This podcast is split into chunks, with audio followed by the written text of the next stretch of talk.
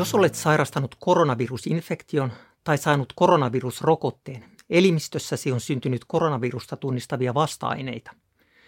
Vasta-aineet ovat yksi immunopuolustussysteemimme keskeisiä työkaluja, joiden avulla se hyökkää elimistöön tukeutuneita taudinaiheuttajia vastaan. Vasta-aineiden toiminnan kannalta kes- niiden keskeinen kyky on tunnistaa elimistölle vieraita rakenteita ja sitoutua niihin voimakkaasti. Sitoutumalla taudinaiheuttajan vasta-aineet voivat estää sen normaalin toiminnan ja siten ehkäistä sitä leviämästä elimistössämme.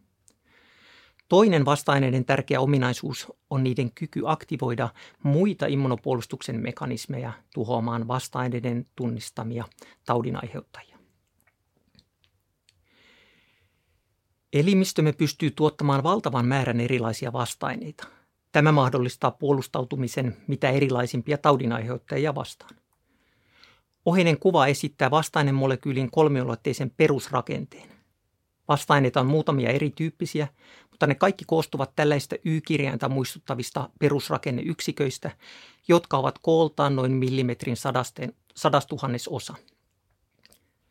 Kuvassa keltaisella on merkitty alueet, jotka osallistuvat kohdemolekyylin tunnistukseen. Jokainen eri kohteeseen sitoutuva vastaine eroaa jonkin verran näiden alueiden rakenteen osalta toisista vastaineista – Niinpä tietty vastaine sitoutuu tar- tarkasti tiettyyn kohteeseen samaan tapaan kuin tietty avain sopii tiettyyn lukkoon. Rakenteen vaalean vihreäksi värjätyssä osassa sijaitsevat ne alueet, jotka vastaavat vuorovaikutuksesta immunopuolustuksen muiden mekanismien kanssa. Vastaineisiin liittyvällä lääketieteellisellä ja biokemiallisella tutkimuksella on pitkä historia – Ensimmäisten jo 1700-luvun lopulla Edward Jennerin toimesta tehtyjen isorokko rokotekokeiluiden antamaa suojavaikutusta ei vielä tuossa vaiheessa pystytty puutteellisen biokemiallisen tietämyksen vuoksi yhdistämään vasta-aineiden syntyyn. Tilanne oli sama vielä 1880-luvulla, kun Emil von Behring ja Sibasaburo Kitasato havaitsivat, että bakteerin tuottamilla toksinilla rokotetun eläimen veren siirtäminen rokottamattomalle eläimelle suojasi sitä bakteeriinfektion aiheuttamalta taudilta. Puutteet teoreettisen taustan ymmärtämisessä eivät kuitenkaan estäneet havainnon bioteknistä soveltamista.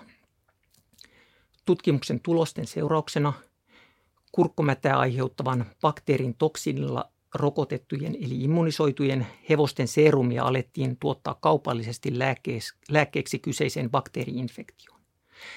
Itse asiassa vielä nykyäänkin monet käärmeiden pistoksien vastamyrkyt tehdään eristämällä vasta-aineita kyseisen käärmeen myrkyllä immunisoidun hevosen verestä. Ensimmäisen kerran vasta-ainekäsitteen toi esiin Paul Ehrlich vuonna 1900 vaikka edelleen näkemys vastainen ominaisuuksista poikkesi suuresti nykyisestä.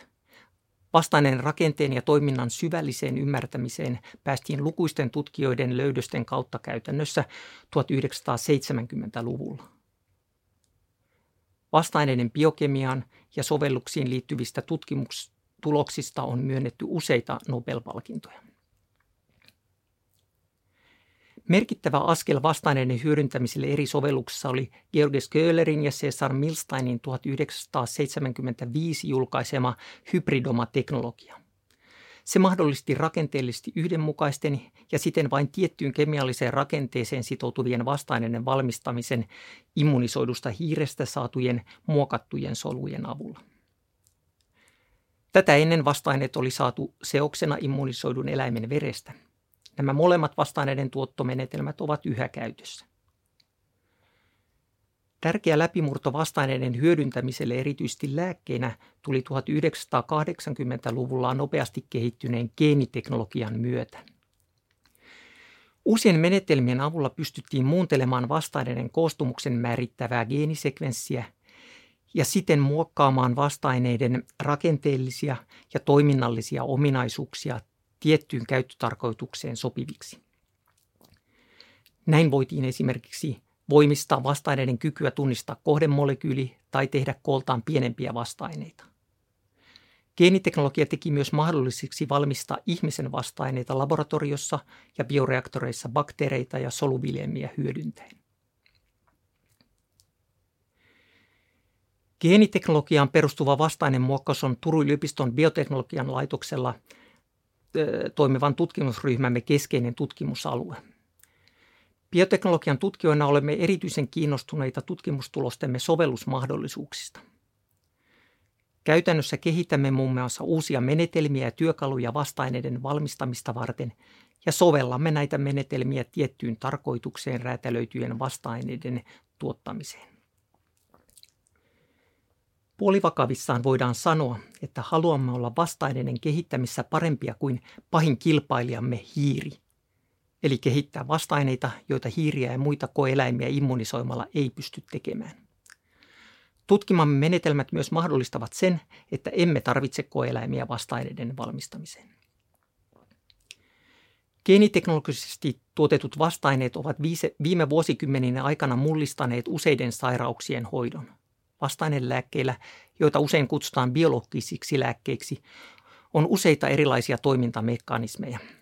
Osa lääkkeistä estää tietyn biologisen vuorovaikutuksen ja osa aktivoi immunopuolustuksen mekanismit tuhoamaan vasta-aineiden tunnistamat solut.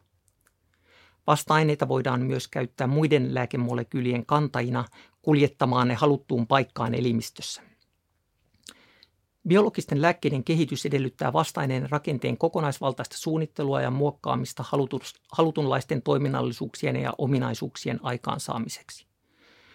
Nykyään sairaalakäytössä on yli sata vastainelääkettä ja useita satoja vastainelääkekandidaatteja on lääkekehitysprosessin vaatimissa potilaskokeissa.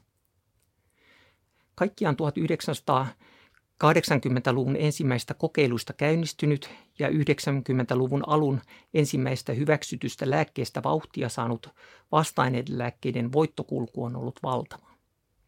Suuri osa vastainelääkkeistä on syöpätauteihin, mutta vastaineita käytetään myös muun muassa autoimmunitauteihin, kuten reumasairauksien ja infektiotautien hoitoon. Myös koronavirusta vastaan on pikavauhdilla kehitetty useita vastainelääkkeitä. Viime vuonna kymmenen maailman eniten myydyn lääkkeen joukossa oli viisi vasta-aineisiin pohjautuvaa lääkettä. Niiden yhteenlaskettu vuosimyynti oli samaa suuruusluokkaa kuin Suomen valtion budjetti. Vasta-aineiden tarjoamat monipuoliset mahdollisuudet uusien hoitojen kehittämiseen yhdessä lääkkeisiin liittyvän valtavan taloudellisen potentiaalin kanssa heijastuvat vasta-aineiden lääkkeiden tutkimuksen kasvuna maailmalla. Geeniteknologian menetelmiin voidaan räätälöitä vasta-aineita myös tutkimus- ja diagnostiikkasovelluksiin, joskin perinteiset koeläimiä immunisoimalla saadut vasta-aineet ovat näiden sovellusten kohdalla yhä keskeisessä roolissa. Vaikka tutkimusreagensseja myyvät yritykset tarjoavat tutkijoiden tilattavaksi tuhansittain erilaisia vasta-aineita, uusille tutkimusvasta-aineille on jatkuva tarve.